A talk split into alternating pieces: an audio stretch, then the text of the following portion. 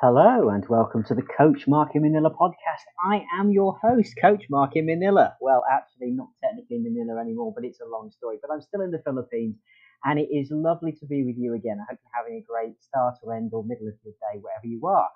As you know, I'm from ESL, businessenglishexperts.com and initial-impact.com, and I'm here to help you get the life that you deserve, whether you're trying to improve your English as a second or native language Maybe you want to immigrate overseas. Many of my clients do.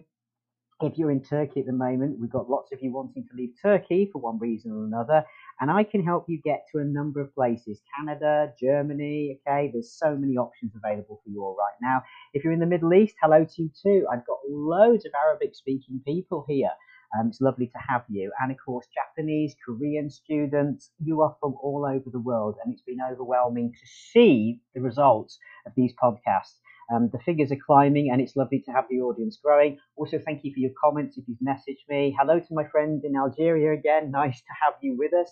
And frankly speaking, if you haven't got in touch, why not? If you've got something to say that's helpful, um, maybe about English as a second language, or you know, just some tips and techniques you want to share with other people here on the podcast, feel free to actually ask to appear on my show. Uh, very soon, I'm going to be doing that and bringing you other people along with me in the conversation. So we're going to expand what we're doing here. Also sign up to my newsletter because that will enable you to get the latest updates from me. Also, there is a new app that I'm developing that will be coming out very soon, and it is going to help you massively if you have problems with your intonation and your modulation. If you are a speaker of English as a second language and you are from China, well, anywhere actually in Asia to be fair, also Turkey as well, um, sometimes we find that we have a very mono syllabic type of response. So it sounds a very flat conversation and everything sounds like this, and this is a problem. And it's because nothing that you've done wrong, it's simply because this is the sound in your native language. Everything sounds in a different way. So you're still trying to apply that to English. And of course, English goes up and down. It's like being on a journey. I go up, I go down. My pitch goes up, we inflect up. So if we want to make a statement, we go down.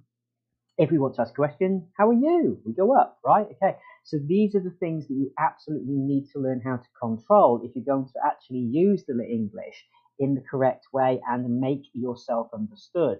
Because you can have as much uh, vocab and great sentence structure as you like, but if you're using the wrong tone, modulation, and word stress in the wrong place, stressing the wrong syllable, you're going to come off all wrong. Also, if you sound rather abrupt, um, my German speakers, um, this could be a problem for you, Turkish speakers too, and of course my Arabic speakers.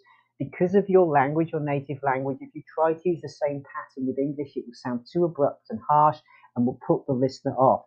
It can wreak havoc in your meetings if you're doing sales negotiations or just trying to ask someone out on a date. You don't want to sound in English as though you're shouting and commanding them to do something, okay? So we can help you improve that. And the app that I'm developing at the moment is going to train you like nothing else before in a fast amount of time. If you use it consistently for 28 days, within four weeks, you will sound better. Guaranteed. Okay. So if you want to hear about the app and when it gets to launch and try the first version of it, you do need to sign up for my newsletter. So get yourself down to the links below and you've got nothing to lose. It's totally free to sign up. Okay, so today, Japanese students, hello, all of my Japanese students. I teach and coach a lot of Japanese clients all around the world. You're doing amazing stuff. You're going all over the world. Um, Japan, as we know, having a few problems again, economically, more so than perhaps the rest of the world. And of course, there is a problem with a dwindling population and opportunities there. So many of you are looking to pastures new. That's a lovely idiom, meaning new places, new starts, to get yourself a brand new start. Now, if Japanese is your first language, um, you will be using the Japanese sound system when you speak English. Um, these are my experiences and also, um, you know, other people's thoughts and impressions about what's going on with Japanese pronunciation. I'm somewhat, I would say, of an expert working with people from the Asia region, so anybody with an Asian accent, but particularly Korean speakers and Japanese speakers, also Middle East um, I have expertise working with so many clients, okay, from the Arabic speaking world. So if this is you, I have an absolute passion specifically for your languages and your problems, okay? But never fear, even if you're not from those regions. I've worked with students from Italy, Spain, France, Germany. Oh my goodness, there isn't a country I don't think I've touched. And of course, on the podcast now, we're reaching all corners of the world. So it's lovely to have you here. Um, so, if that is the case for you, okay, what's happening when you speak English is Japanese obviously has fewer vowels with very regular lengths. English vowels can be stretched or shortened anytime depending on what's required, right? So it's, a, it's probably far more flexible in some respects. Um, English has some important vowel sounds that are not used in Japanese. They occur in stressed syllables, and it's really important you learn how to pronounce and control those. Otherwise, it just doesn't sound good at all. Um, also, very important differences are as follows. Um, you may have not learned much about um, sound systems if you studied English as a foreign language. Okay, basically, um, you know, native speakers um, learn in a different way. Most other people learn English in school through textbooks, reading, and writing, right? But of course, speaking is physical. And that pronunciation and intonation practice must absolutely be done physically. And so, if you think about it, um, as you speak Japanese, for example, your muscle memory for your mouth, okay, your mouth mechanics, um, are different. And so these need to be physically changed and strengthened so you can speak English in the right way and get the pronunciation intonation in the right place. So it's about training, as I've said before in other podcasts, your muscle memory, something that not many coaches will talk to you about unless they've, they've got expertise in it, which I have. I've developed my own coaching strategy, and that's what I bring into all of my masterclasses with you. If you want to experience a 30 minute session with me free of charge, you can. But now it is still free. Just get down to the link below and book yourself a Zoom or Telegram session with me at your convenience. So, really, uh, if you're Japanese and you're an adult, you've probably been using your accent right for most of your life. Right. And when you consider it, um, if you try to speak English, you may get some feedback like this that people find it hard to follow you, you're speaking too softly, or in a very broken fashion. Okay?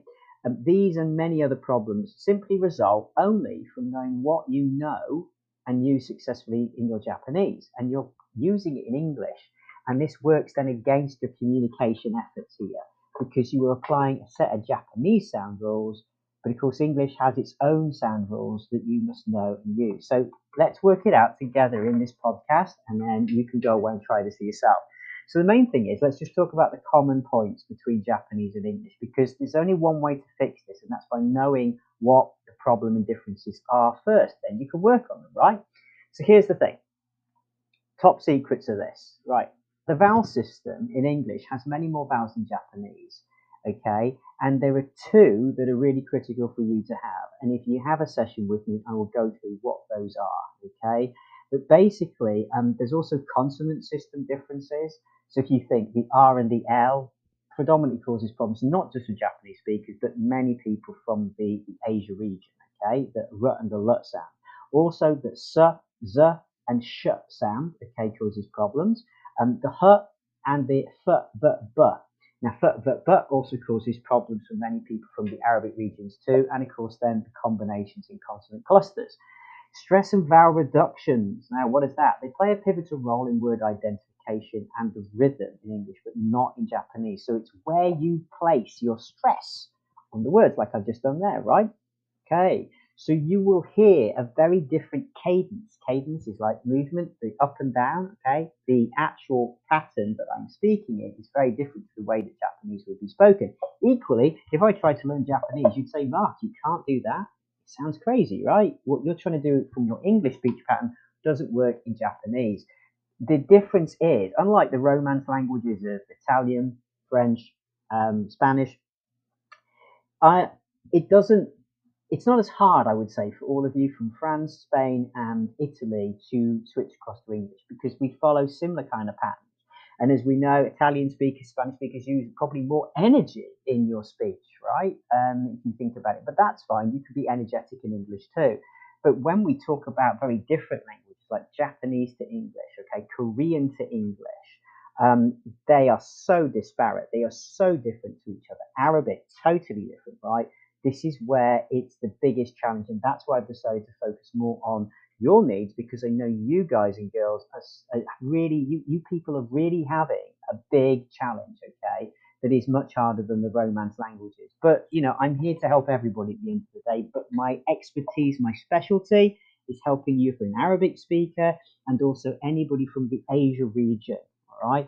I would also translate that Middle East kind of feeling right up into Turkish speakers as well, um, and parts of, shall we say, um, you know, right over into sort of Northern Africa. So all of the Africa regions as well, because that that sound is very, very different. Okay, and it can cause huge problems for you. So let's talk about that a little bit more. The pitch and the energy also is different. Uh, English uses a much wider pitch. So pitch movement is melodic and variable in English, all right? Um, it's more systematic and regular in Japanese and also in Chinese, for example, right? It's more predictable. So this is what causes problems. And as I say, the app that I'm developing is going to really train you to get that melodic and variation going so you're going to sound delightful. All right. So if you want to get your hands on the app, because I'm going to be looking for beta testers first of it, please sign up to my newsletter. And in there, how can we help you more? Please make a note in there that you want to be the first to test this app, okay? Because I'm going to put in your hands the power to improve how you sound and get your modulation, intonation, and inflection bang on. This is going to change how you sound dramatically and it will train you within four weeks, okay? So let's talk about it a little bit further. Also, the word endings are quite different. Many English words end in consonant sounds. These are quite difficult to pronounce, all right, at times. Also, rhythm is important, as we said. Um, Japanese duration changes have a completely different purpose, so they are quite different. If you're unable to produce the sounds of English, then the chances are you can't hear them either. And I have to say, this explains a lot of what I experienced with my lovely Japanese students. Many of you um, struggle more with listening skills compared to other nationalities. And I struggled for a while to work out what was going on. I could not work out why listening skills were weaker, shall we say, not as strong in my Japanese students. And this is why. Um, simply because of the sounds of English. If you can't produce the sounds, you can't hear them either. So it means you have difficulty understanding native speakers, especially when they are speaking between themselves. So what's going to really help you here is to work on your pronunciation and the sounds of English first. Okay, you don't need to do better with um, I don't know how to put it more active listening skills. It's not that. It's actually you can't hear the sounds. It's like being, to all intents and purposes, it's like being deaf. It's like being blind to something. You can't see what you can't see. You can't hear what you can't hear. And it's very much to do, not your fault. Um, obviously, the sound that you grew up with in, in the Japanese um, sounds, okay, totally different to English. And your ear has not been tuned into them. In fact, it's never learned them. Um, there was a great psychological experiment was done um, with kittens, actually. Uh, no, no kittens were harmed, don't worry. Um, but basically, it was just looking at their visual, their visual system. And if kittens are not exposed to certain environmental stimuli, I think in this case, it was way back when I studied this one when I did psychology. But basically, um, this particular study showed that if the, if the kittens had not been given the opportunity to get depth perception, which means that they can sense when they're at height, or if there was a drop or something, then sadly the kittens were no good. They would literally fall off the edge of things and all sorts as the adult cats. They'd never learned depth perception. Depth perception means your distance. You can see visually, okay, there's a drop. I'm on a cliff and I can see there's a drop. There's a dis- distance in the depth from up here to down there. And you would realize it's dangerous to be at the top of that cliff and just hang, hang around there, right? You could fall off and hurt yourself. The kittens, when they became adult cats, sadly did not have that depth perception. That's a good tongue twister, right? Because they just hadn't been exposed to it. They've been kept in a very neutral environment as they were kittens. They've not been exposed to stimuli. They've been kept in like a very plain room, as it were, um, and it caused problems. So if you've not been exposed to that, it's much harder. And I think in, in those studies, it showed that even as adult cats, if they then gave them access to that stimuli, they couldn't learn. They had like a window of opportunity. Now, I have to say it's slightly better for humans on this. Um, it's better if you are a parent, I have to say, of a child at the moment anywhere and you want them to be bilingual, please try to expose them as much as you can to English sounds now. The younger the better, even the age of two, even as a baby, it's just surround them with the sounds, even if they don't speak the language, right? Have them listen to you speaking English because you want them to also hear these sounds. Okay. and try to expose them to native English speakers. As you know, if you're a student with me at the moment, you know if you've got children, we have them in the sessions right at times. It's challenging, it's kind of fun, but I love the fact that I've got this extended family worldwide, all right? I've got parents who bring their two year olds in, and of course they come and sit on your lap for a bit, right? You say ni hao or whatever it is, depending where we are in the world, that's hello in Chinese if you don't know. Um, you know, we, we do basic songs, nursery rhymes and stuff, and then of course they go run off and do their thing, right? They don't want to sit there long. But the point is they're seeing mum and dad, okay, and, and other people practicing English around them. And they get to be exposed to the sound and obviously they get to see me, which I think is not always a good thing, but you know what I mean. the point the point is, is it's good for your children to see you enjoying the love of a different language, but more important for them to be hearing those sounds. Because they've exposed the sounds now, they're going to learn those sounds and they're not going to be as deaf or blind to them when they're an adult like you might be facing. So this is really important. Even if you don't do a coaching session with me, please try to get your children to be exposed to these sounds and you will help them. Also, you help yourself, and it's a great bonding moment. As we know, um, many times we don't have enough time in the day to do everything, and we spend an hour maybe in a coaching session away from our children. So bring the children into the session, then they can spend some time with mum and dad get to get the benefit of hearing this language around them, and you don't feel so bad then. You are still spending time with the family, so it's a win-win, right? Okay. So look, the point is this: you've got to understand that if you can't pronounce the sounds, you can't hear them either, and this is why, as a Japanese student, you're struggling more.